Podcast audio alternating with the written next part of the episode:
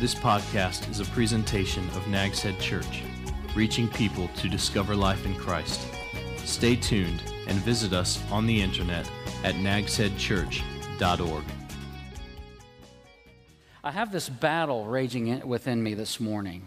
And some of you immediately are going, oh, yes, Andy, Brother Andy, yes, the good and the evil, right? Satan and God, it's battling. No, the battle is three cups of coffee battling one Benadryl. Why did I take a Benadryl? You ask, you're going to speak this morning. Why would you take a Benadryl? Because I had a sinus headache and I had to do something. So, should I lay down and take a nap? Just hang with me for a little bit. You can nap. Some of you nap already, anyways. So, it's not going to make a difference um, if you take a nap or not. Um, glad you're here this morning. I'm going to share a story which many of you know because I've shared it before, but it ties in perfectly with what I want to talk about this morning. And, and that is this. Um, when I was in college, my second year of college, I was a sophomore academically, but uh, uh, socially, I was a junior. And um, a few of you caught that. Um, and and, and uh, I went to Liberty University, which, you know, at Liberty, we only have good, clean fun. So on Friday nights, they would rent the skating rink. And um, from like some kind of crazy hour, from midnight till three in the morning. It was just late night, and it's fun to watch people skate that late at night, anyways. But I would go just about every Friday night because I know you can't tell by looking at me, but I can roller skate. Not, not that inline thing with the, that's for hockey players, not skateboard, that's for people way cooler than me, but with four wheels on each foot. And I can do that. And I can go backwards, I can do the moonwalk, I can do a 360 in the air, and you're going, no way. Yeah, it's not quite as high as it used to be maybe this high. I mean, you, but I would go every uh, Friday night. And my second year of college there, um, I remember it was right at the beginning of the year, and I looked out in the middle of the skating rink floor, and there's this, this girl. And, and um, I looked and I was like, whoa, right? It, it was like time. You ever, you know, you watch the movies and things go into slow mo? All of a sudden, everything went slow mo on me. And her hair, her 80s hairdo was just, right? 80s hair, it's wonderful. And, and, and I was like, oh.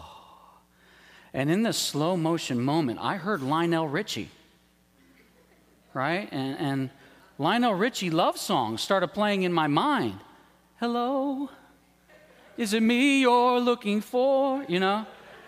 Tell me how to win your heart. I haven't got a clue. So, and it was Misha, my wife, who I, I, married. And, and at that moment, I turned to my friend and I told him, I said, I'm going to marry her, right? And immediately there was, when I saw her, there was this excitement. There were lots of girls at college at Liberty University. At the time, it was like one guy to three girls was the ratio. It was crazy how many young ladies went to Liberty. And, and I was just like, I knew this was it. And she didn't know that. She hadn't even met me yet. But after a lot of stalking, I mean, not stalking, that's the wrong word. After a lot of pursuit, you know, there was this excitement when I saw her. And, and, and the fortunate thing for me was I knew her roommate. And, and so I got to meet Misha through her roommate. And it was exciting. You know, I was like, oh, this is exciting. This is the one I know, you know. And uh, this is why I came to college. I really don't care about education, truth. And so uh, I was just so excited. And, and soon that excitement, though, turned to passion right? You know, passion. And uh, in my heart, and it became passion. Now, for her, it took a long time to become passion. Matter of fact, it probably took her a long time to just be excited to be even in my presence. You know what I'm saying? And, um, but it was passion, and it was like, hey, what are you doing Friday night? Let's go out. And it went from that to, hey, what are you doing Friday night and Saturday night? What are you doing Friday night, Saturday night, Sunday night, Monday night, Tuesday, Wednesday night, Thursday, Friday? What are you doing for the next month? You know, it was I just couldn't, you know, not be around. I had to be around her. And at Liberty, um, they had a lot of strict rules, so I couldn't even like sit outside of her window and sing love songs to her. They wouldn't let me do that. But this passion drove me, and and uh, I was on a passionate pursuit, and uh, I wasn't going to let anything stand in my way. I was going to. I said, I'm going to marry her. I'm going to marry her. Finally, over time, my passion's growing stronger. Finally, over time, I wooed her with my charms. Probably a little bit of my physique, you know. But this passion grew as I pursued her, and this passionate pursuit had a great payoff because we did get married. And uh, it worked for me, right? I just, I pursued with a passion. 24 years later, almost 25, we'll be married 25 years this next summer. That's crazy. I'm an old man. I've realized, and I've got really little kids. That just plays a lot. It's almost like the struggle with the Benadryl and the coffee. I, but 25, almost 25 years. And so we've been married 24 years, and that passion, I can tell you, is much stronger than it was when I was a kid, right? You know, when I go to college campus now, when I get to visit Liberty and I look at the students there, I'm like, did I look like I was 13 in college? Really? Do they let 12 year olds come here now? And that's, that's the way, and I was just a kid, but the passion has grown. Rick asked me to preach today. By the way, you're wondering where Rick's at. He's on vacation. And this is crazy. I would never do this just because of my fear. I have a phobia of that big body of water. Like, I'll go out and swim, but after you get like 30 feet deep, I'm like, no, thank you. I don't know why, but I just don't. Rick slept last night out in the Gulf Stream in a sailboat. That's crazy. I would never do that. Um, but Rick asked me, because he's going to be on vacation, asked me if I would speak this Sunday. And um, I'll just tell you, some of you have never done this before. It's, it's really easy when somebody says, Will you speak? Here's the chunk of verses. Here's our topic. Go with it. That's really easy. It's easier if he goes, Here's the outline. Just do it, okay? That, that's easy. But when someone, and they say, you know, just whatever, you feel, you know, that's when it gets hard because some of you have your Bibles on your lap. If you look at that, that's a, that's a whole lot to, you know, what am I going to say? What am I going to do? So, um, where do you start? Um, in situations like this, I start with something that God's either been working on, in my own life or something that's on my heart. Uh, that's the only place I know to start. Because um, I'm not real fast at reading, so I can't read through the whole Bible in one sitting and try to figure out where to go from there. So today, where we're heading um, is this passion equals good dirt. Passion equals good dirt. Some of you going, what in the world? This is my mind. I'm sorry. Um, in my years at Nags Head Church, I've been here um, this past October, I think it's 12 years now. And um, I've seen many people come to be part of our church and excited about what they see. And that's not a bad thing. You know, if you're a church and you want to reach people, you, you hope that your worship service is exciting because that draws people back and you want them there. You don't want it to be dull and boring, you want it to be attractive to people. And so we've seen a lot of people excited about um, Nags Head Church, and they come back and they hear God's word, and that's awesome. As one of the pastors, and a few of our partners get to do this occasionally too, um, I've been part of the interview process, even with some of you when you became partners in Nags Head Church. And that's always interesting to me to hear, you know, how'd you find out about Nags Head Church? What, what did you like? What drew you to Nags Head Church? What kept, you know, why did you keep coming back? And it's always interesting to hear um, people's answers. Some are excited about the difference in the church. You know, I grew up in church my whole life. I didn't know church could be like this. Hear that often. And, and that's a good thing. That's fantastic. So they're excited because it's just different than anything they're used to. Um, some are excited because they find warmth and friendship here. And, and, that's, that's awesome. That's what needs to happen when people come into Nags Head Church. They need to fear that, feel that. Um, I said fear. That's bad. They need, to, they need to fear. No, they need to feel warmth and welcome here. Um, they find the friendship here. Some are excited because they have never heard the Bible taught before in church. And to me, that's mind boggling because I've grown up since nine months before I was born, I've been in church. And I've only ever heard the Bible taught. And so it's amazing to me that there are churches out there that don't teach the Word of God. And that's amazing. And they come back. They're excited about, hey, the Bible is actually being taught here. And so they keep coming back. And that's amazing. It's awesome. Some are excited because they found a place to volunteer. They like to serve, they like to give of themselves. Um, maybe the Lion Club, Lions Club didn't cut it. I joined the Lions Club one time. We live in a little town of Lamont, Oklahoma. It's about 400 residents um, flat as a pancake, sparkling brown water came out of the tap, and that's where I lived. And and I was invited to become part of the the Lions Club, you know, and they help get glasses for kids and, and do a lot of stuff with vision and sight, and sight. And I thought, you know what, this would be a good thing for me to do. I don't have anything else to do on Tuesday nights in Lamont, so I'll become part of this. And and I remember going to the first meeting. And, and I was like two early 20s, 22, 23 the next youngest guy was 60. You know, it was just, It was an ex- interesting matchup. And if you were late, this is what I love. They had a person called the tail twister. All right, if you've never been part of secret organizations. And he had a bag, and if you were late, and it had a, it was funny, it had a lion's tail or something hanging on it. I remember that. You had to pay like 50 cents if you were late. Man, the revenue we would have at Nags Head Church if we just did that, you know? what am I even talking about? The Lions Club. So, some of you like to get involved in things, and you want to get your hands on, get in, help, volunteer, and that's great. And so, a lot of people come to Nags Head Church. And I me even say, come to put their faith in Jesus Christ because they are excited. Like when I first saw Misha, that was exciting. I was like, wow, this is it. Um, and so a lot of people are excited. But let me ask you this what happens when the excitement fades? Right? If I had married Misha simply because I was excited, what would have happened when the excitement fades? It would have been miserable, right? And so here's what's been on my heart. Um, some people are excited about their faith, they're excited about Jesus, they're excited about Nags Head Church. But the problem is this, and we all know this because we've all been excited about things in our life. What happens when the excitement fades? It's like Christmas morning. It's coming up soon. Some of us still have little kids in our house. Christmas morning is exciting. You know, we don't go overboard at our house. Each kid has a few gifts and, and we don't go nutso. But there's an excitement. I mean, you remember when you were a kid going to bed on Christmas Eve? You know, just, ah, you lay in bed, I can't wait till the morning. There's going to be a pony in the living room. you know? You remember thinking crazy thoughts like that. The excitement. And then the kids, they wake up and they rip open the package and there's the, the gift. And next thing you know, you look by mid afternoon, they're playing with the box. They don't even care about the toy, they lost the excitement already. So, what happens when excitement fades? Um, if somewhere along the line that person's excitement doesn't become passion for Jesus Christ, passion for his church, not only does their excitement fade, but so do they. And they drift, and soon they're nowhere to be found. Moving that excitement to passion is intentional, it doesn't just happen. Just like with Misha, what I did was intentional. And I had a plan, a well thought out plan.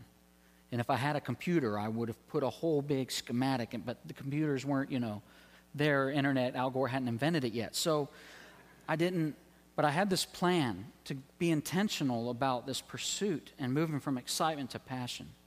Something I've noticed um, in living in the Outer Banks, which I'd never experienced in my 47 years of going to church, but I know there's probably other cultures like ours that have the same thing going on, is we have a large segment of our population of believers and professing Christ followers who hop from church to church.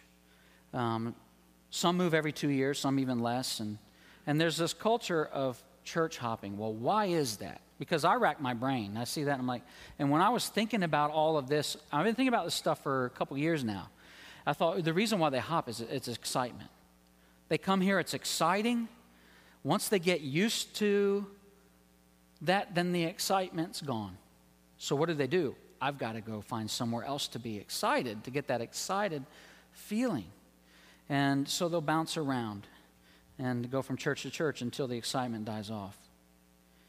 Um, so, in the years I've been I've seen a lot of people come and go. Some leave the church in a healthy way and for godly purposes, others just fade and leave.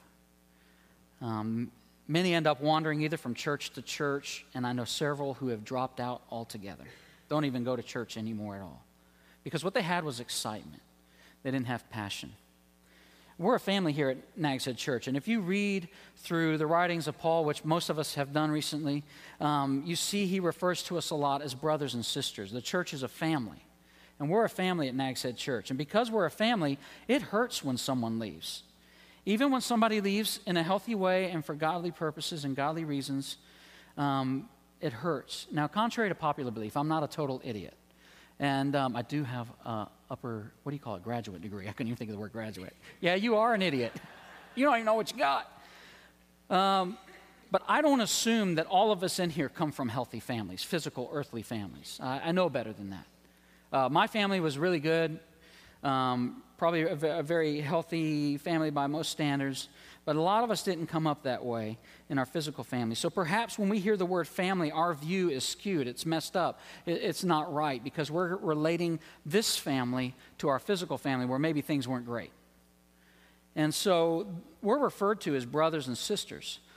And I know this family just doesn't walk away and just doesn't disappear and just doesn't turn its back on the rest of the family. You don't do that. Um, if it happens ever in my home, there'll be conversations happening. You just don't do that. And I remember when I was five, I ran away from home.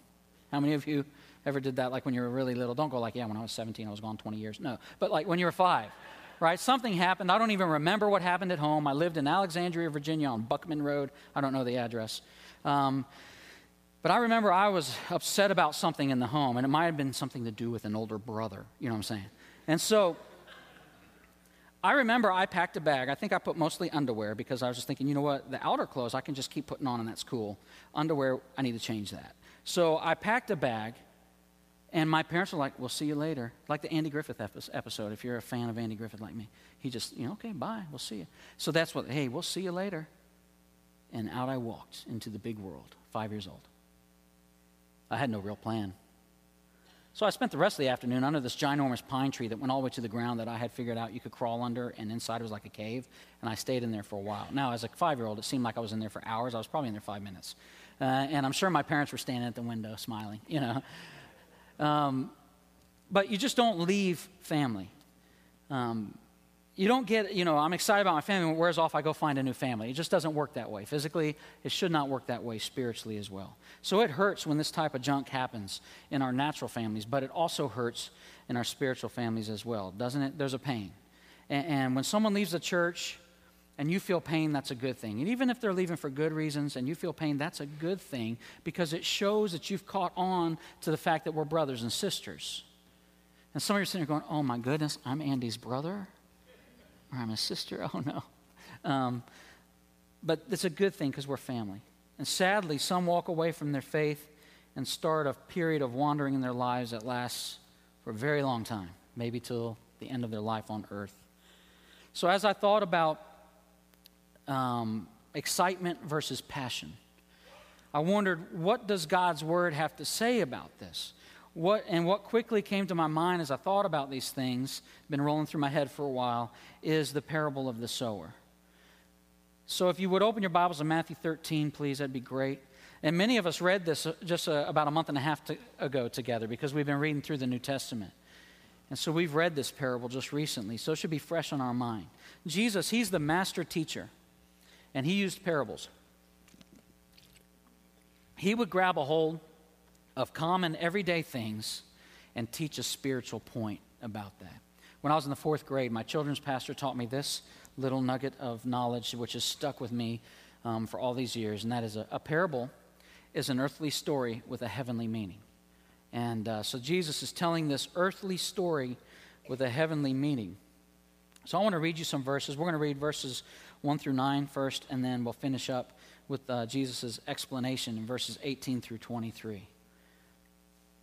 Verse 13 says Later that same day, Jesus left the house and sat beside the lake. A large crowd soon gathered around him, so he got into a boat. Then he sat there and taught as the people stood on the shore. He told many stories in the form of parables, such as this one. Stop right there. You ever wonder if he told many stories, what were the other ones? When I see that, that's one of my questions. We all have questions when we get to heaven. We're going to ask. I'd like to know all the stories Jesus told, not just the ones we get to read. Next says, Listen, a farmer went out to plant some seeds, and as he scattered them across his field, some seeds fell on a footpath, and the birds came and ate them. Verse 5 Other seeds fell on shallow soil with underlying rock, and the seeds sprouted quickly because the soil was shallow. But the plants soon wilted under the hot sun, and since they didn't have deep roots, they died. Other seeds fell among thorns that grew up and choked out the tender plants. Still, other seeds fell on fertile soil and they produced a crop that was 30, 60, and even 100 times as much as had been planted. Anyone with ears to hear should listen. Jump to verse 18. Now, listen to the explanation of the parable about the farmer planting seeds. The seed that fell on the footpath represents those who hear the message about the kingdom and don't understand it. Then the evil one comes and snatches away the seed that was planted in their hearts. The seed on the rocky soil represents those who hear the message and immediately receive it with joy. But since they don't have deep roots, they don't last long and they fall away as soon as they have problems or are persecuted for believing God's word. The seed that fell among the thorns represent those who hear God's word, but all too quickly the message is crowded out by the worries of this life and the lure of wealth, so no fruit is produced. The seed that fell on good soil represents those who truly hear and understand God's word and produce a harvest of 30, 60, or even 100, 100 times as much as had been planted. So we got these different soils. Soil one is the hard footpath. Some seed fell on it, it's quickly snatched up. And this soil represents the person who hears the gospel, but they don't believe. They hear it, but it doesn't click. They hear it, they don't get it. And perhaps you've shared the good news of Jesus with someone and in your life, and you shared your faith, and you shared how God has worked in your life. And, and, the person's response is, after you share all of this, is, you know, they say something like, in Genesis, it says, angels were marrying human women. And what, what is that all about? And which isn't in there, but they're, they're listening to something they saw on the Discovery Channel, right? And uh, they're, they go off on some other track because they're not tuned into what you're really telling them. They're not looking at the big picture. What is this all about? They're picking out things that maybe don't make sense. And and we all know if we're reading the Bible, there's a lot in there that doesn't make sense, right? The book of Revelation in our connection group on Thursday, Real Men Eat Lunch, and we have a forklift. Um, we're sitting in our, our little circle of chairs in the warehouse and we're talking about, and you know, if you've been doing this in a connection group, is there any, did you have any, is there a question? Anything calls question? We're all like, yeah, the answer to that would be the book of Revelation, you know? And so there's a lot of stuff we don't fully grasp, we don't fully understand. And, and, we can't let that get us sidetracked from the purpose and the point of God's word. And so you share your faith with somebody, and um, they just don't get it. Maybe it's even offensive to them.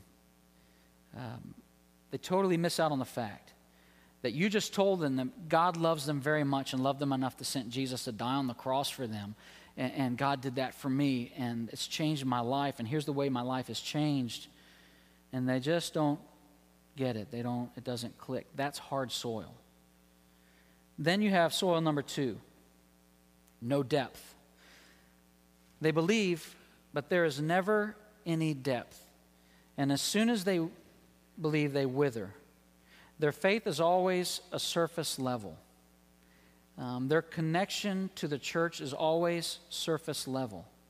They never work on going deeper after Hurricane Isabel, I remember driving back to my neighborhood, and there was this tree that had fallen. And this tree was probably 30 feet or taller. It was huge, and it was big around.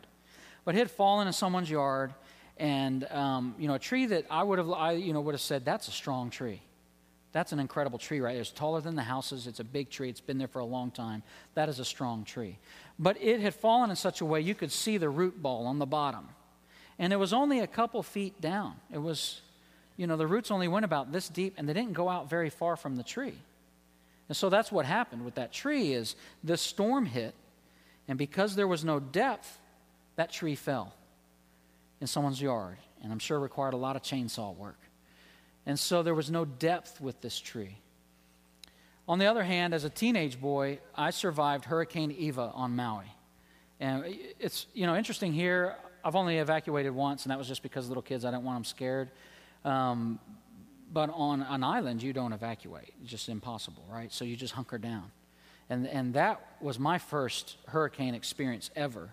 And, um, and I was at school mid afternoon, um, right after lunch, and the principal came to all the rooms um, and said, Look, you know, if you live on this, this side of the island, you need to go ahead and leave and, and drive home, get home. Your parents have been notified. We need to go home. And you could see it was blue sky and sunny, but out over the ocean, you could just see this black darkness coming. And, and I, it was my first hurricane experience, and I was scared to death. And uh, so went home, survived it, right? We didn't have power and all the good stuff that goes along with hurricanes like that. What's interesting, our whole town was out of power, but the sugarcane mill, they were cranking. They were making sugar all night long. I don't know how they did that, but apparently sugar is important to people, so they stayed up and kept doing this.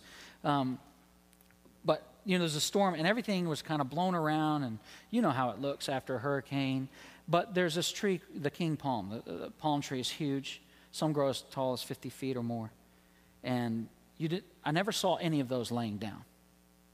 They were always standing. Now, the, the branches and stuff on the top blown off, ripped up, shredded, but the tree was still there. And the reason why, and I, I Googled this, so I know everything because of Google, right? Is the, the root goes down really deep.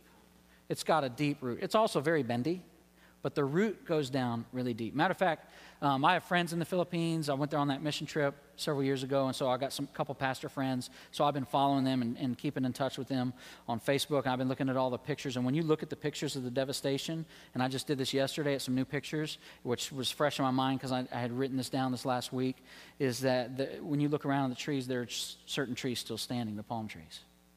And, and so there's depth to it. So it goes down deep.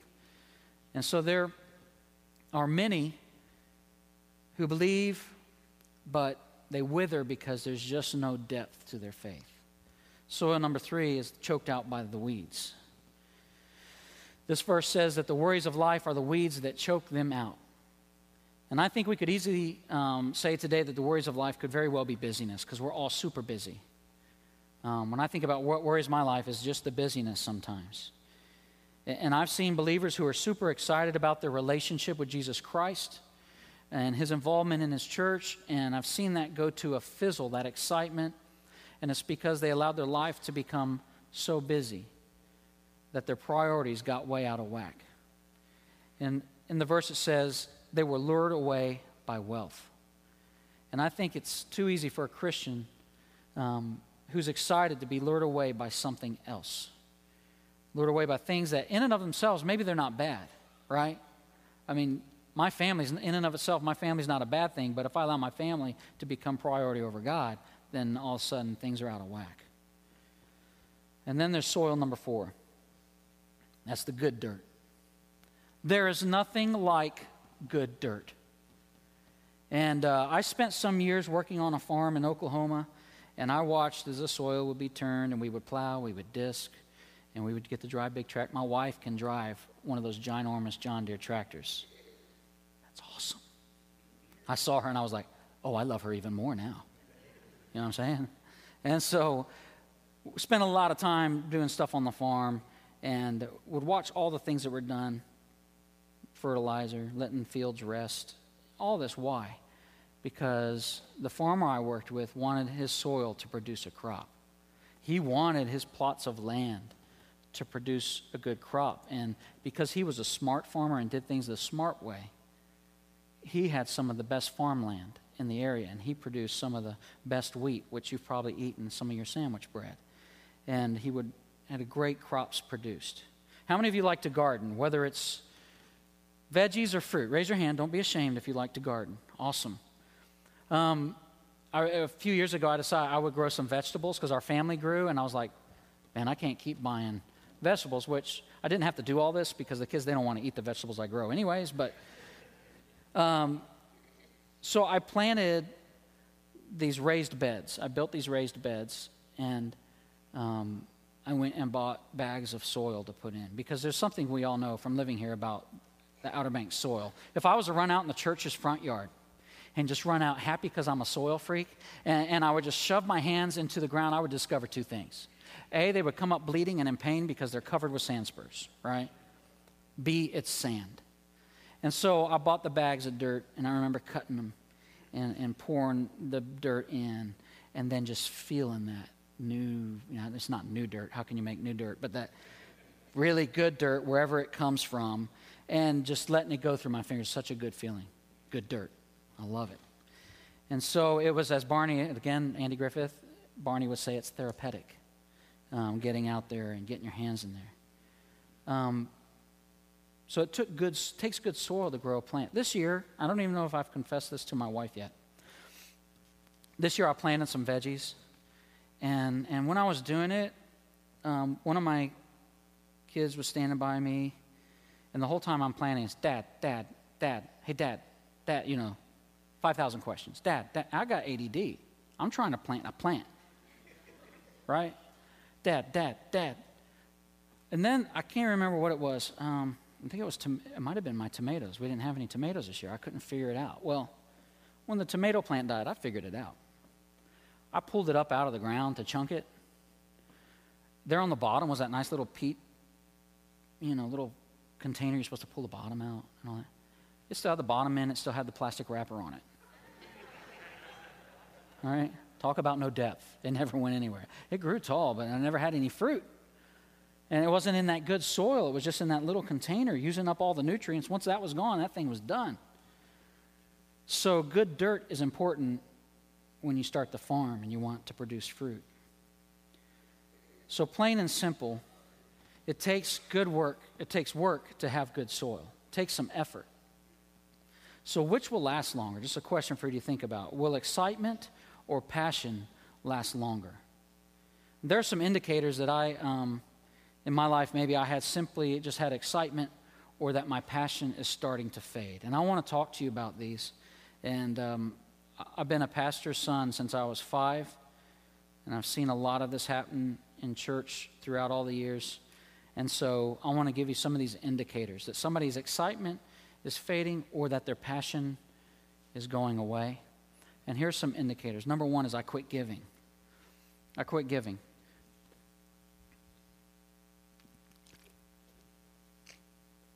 Now, I don't see the numbers. I don't know who gives what or any of that. So I don't know. I know Misha and I, we give, we tithe and a little bit above that.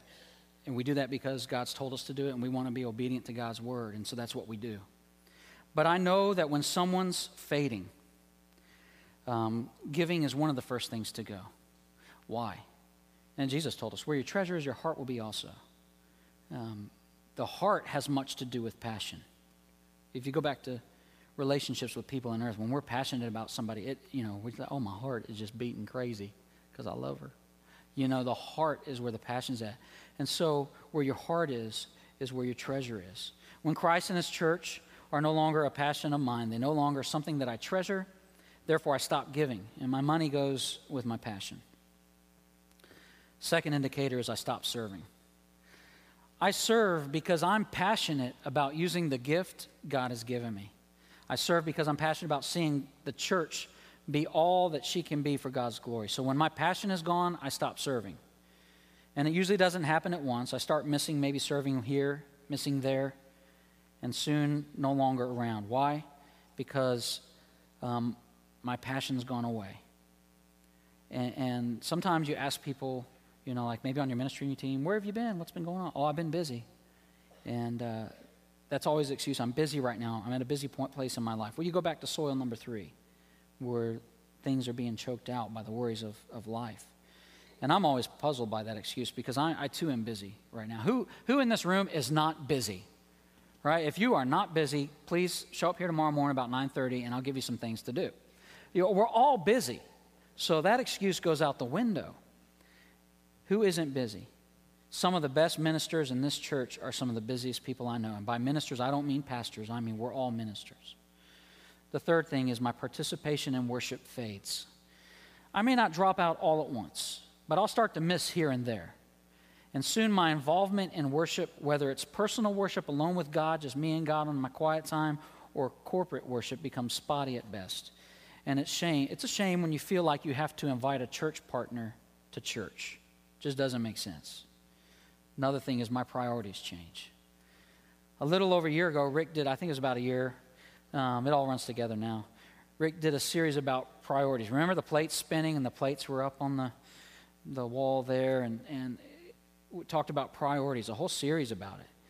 When God and the things of God aren't number one top priority, my passion is dying. Or what I had was merely excitement, and the excitement's gone. So, if those are some of the indicators, what do I do to keep the passion burning and growing?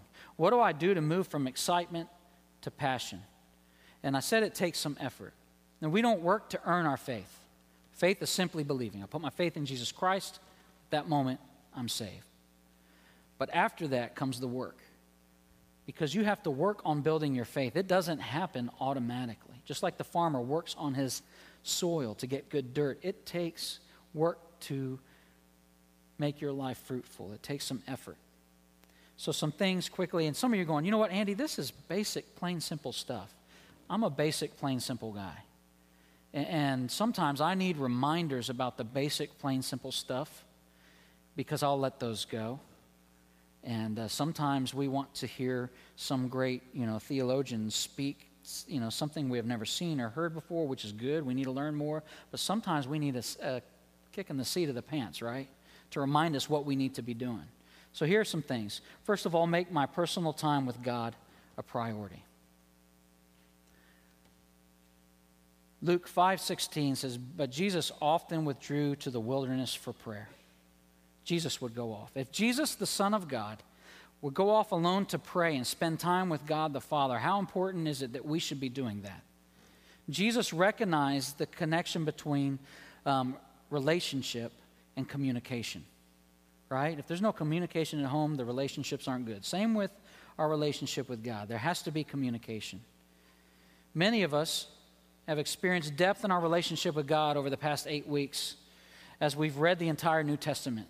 Some of us, it's the first time we've ever read the New Testament, or even read more than a few verses. And so, oh, because of that process in our connection groups doing this, some have started to gain depth. They're starting to grow deeper in their relationship because of their personal quiet time, spending time in the Word. And for some, I'm sure that's the first step, and their passion as a result is going to grow. It's going to become a burning fire. Number two, realize that problems happen in life. Talked about the troubles and the trials coming. Soil number two, you know, it said the you know problems come and the plant withers. And I've known people who have thrown in the towel because they hit a problem in life and they give up. Well, if God's not going to take care of my problem, then I'm I'm out. God does not promise anywhere that your life is going to be worry or trouble free after you put your faith in Jesus. Matter of fact, if you read in the New Testament, you'll see several places that because I have faith in Jesus, life's going to be more difficult because the world out here doesn't get it and they're not going to make it easy on us. So people are excited, but they hit that time when something goes wrong. More puzzling are the people who run to Jesus every time there's a crisis. And then once that crisis is over, they disappear again until another crisis, and then they're back again. I call them life jacket Christians. They use Jesus as their life jacket. Save me, help me out of this. And once things smooth over, they're back, back um, fading away again. Let me read these verses from um, 1 Peter verse 6 and 7. So be truly glad. There is wonderful joy ahead, even though you have to endure many trials for a little while. He's not saying be glad because you have trials. Be glad because there's something great ahead of you. Verse 7 These trials will show that your faith is genuine. It is being tested as fire tests and purifies gold, though your faith is far more precious than mere gold. So when your faith remains strong through many trials, it will bring you much praise and glory and honor the day when Christ, Jesus Christ is revealed to the whole world. Third thing, be faithful in attendance to worship. It's simple. We are here to encourage each other. If you reach into the blazing fire with a pair of tongs and you grab that coal and you set it out on the hearth, or if you're doing your fire pit in the backyard, you set it out on the ground away from the rest of the fire, what happens with that glowing ember? It dies, it fades, doesn't it? The church, this is the fireplace. We're in here and we're encouraging each other. That's what happens when we remove ourselves from the church is we fade out. Verse, verse uh, Hebrews 10:25 says, "Let us not neglect our meeting together, as some people do, but encourage one another, especially now that the day of his return is drawing near." Fourth thing is get connected in a small group. Proverbs 27:17 says, "As iron sharpens iron, so a friend sharpens a friend." Fellowship with other believers is like crazy glue, right? It's what holds things, helps hold things together. That's why it's important to be on a ministry team and in a connection group because it's in those places where you form those relationships that will help hold you together, help encourage you in your faith. God did not intend any of us to live out our faith walk apart from the church, the local church. That is not his intention. You can't find that. We're meant to be living out this life together. Number five is give. 1 Peter 4:10 says, God has given each of you a gift from his great variety of spiritual gifts. Use them well to serve one another. On our birthday and at Christmas, we're giving gifts for us to enjoy. We rip into the wrapping paper, unless we're that person that likes to, don't they drive you crazy? and neatly take it off. And you're sitting there going, I want to see what you got. I want to see what you got in there. I'm going to fold it up. I'm going to fold it up. In case the depression hits, I might need this. All right? Well, when we have birthday or Christmas, we rip in, we get that gift. That gift's for us, and we want to use it. We want to use that gift. Um, uh, yesterday or day before, like I said, it all runs together. I got to go in my little cabinet of power tools and pull out my sawzall. I know some of you are going, uh oh, we heard about the horse shed, Andy. Put it down. You know, but that was a gift. I love using that gift. Um, God's given us each a gift as a believer, not to be used for our own pleasure, like when we get Christmas or birthday gifts. He's given us, given, given us these gifts to strengthen the church, to use to minister to each other. So give. The sixth thing is give of your finances. Nothing says, God, I trust you with my life, like trusting Him with your finances. God, here's my life, but I'm going to hold on to my wallet. Just doesn't make sense. Trust is proven when you trust God with your finances.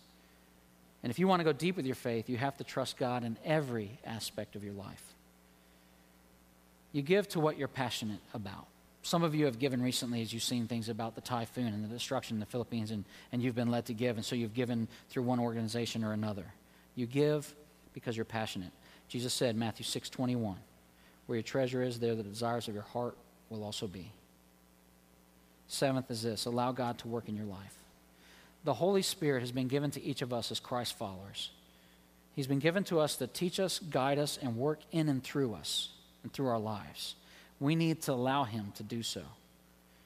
His work in our lives is evident. People can see it around us. Galatians 5 22 and 23 says, But the Holy Spirit produces this kind of fruit in our lives love, joy, peace, patience, kindness, goodness, faithfulness, gentleness, and self control. There is no law against these things. When uh, my patience is wearing thin, that's an indicator to Andy, hey, Andy, you're not walking in the Spirit. Right? It's evident when you're allowing God to work through your life. Now, I know everything I shared this morning was very basic, but every now and then we need that reminder. And we probably also know believers who, right now, their excitement's fading and they need to be encouraged to have passion. We also know believers who are passionate, but that passion is starting to wane and fade away because they're not investing in making good dirt in their lives. So I don't know what step you need to take ne- next today, what you need to do in your life to make sure that passion is burning strong. You're fanning that flame, making it glow and burn like a blazing fire. I don't know what you need to do. But figure it out and work on that. The last thing is not on the notes, just thought of this this morning, and that is this Nags Head Church partners. We are responsible for each other. We're accountable to each other. I'm accountable to you, you're accountable to me. And some of us don't like that word accountability but I'm responsible. If I see someone in my connection groups fading away, it's my responsibility, not because I'm one of the pastors, but because I'm part of that connection group. It's my responsibility to go to that person and say, hey, what's going on? Haven't seen you at church in a long time. You've been missing connection group. What's going on in your life right now? Not that I'm trying to pry, I want to help you. I, I don't know about you, but if I'm fading away, I want somebody to reach out to me. And it may not be fun at first, but I want somebody to love me enough to say, hey, what's going on in your life? if somebody on my ministry team sees me fading away, I want them to reach out to me. We are accountable to each other. Sometimes we see people fade away, and uh, to be honest, for me, sometimes it takes three or four months before I notice somebody's not here because what we automatically do at Nags Head Church, oh, I didn't see them in the 9 o'clock service, so they must be going to the 11. The fact of the matter is, they're not going to 9 or 11. Do we care enough to even check on them? We are responsible for each other. So maybe that's your next step. Maybe you immediately you're thinking of somebody in your church family that you need to go to and say, "Hey, what's going on in your life? How can I help you? You know, I've noticed this." And just share with them out of love, not pointing a finger and judging. Because you love them and you want to reach out to them because they're your brother or they're, they're your sister. Let's pray. Father God, I thank you for your word, and I thank you that um, it's full of things for our life, God, to help us live out our life of faith for you. And God, I'm sure that all of us in this room have an area in our faith walk where we can be working on and improving um, and growing deeper with you.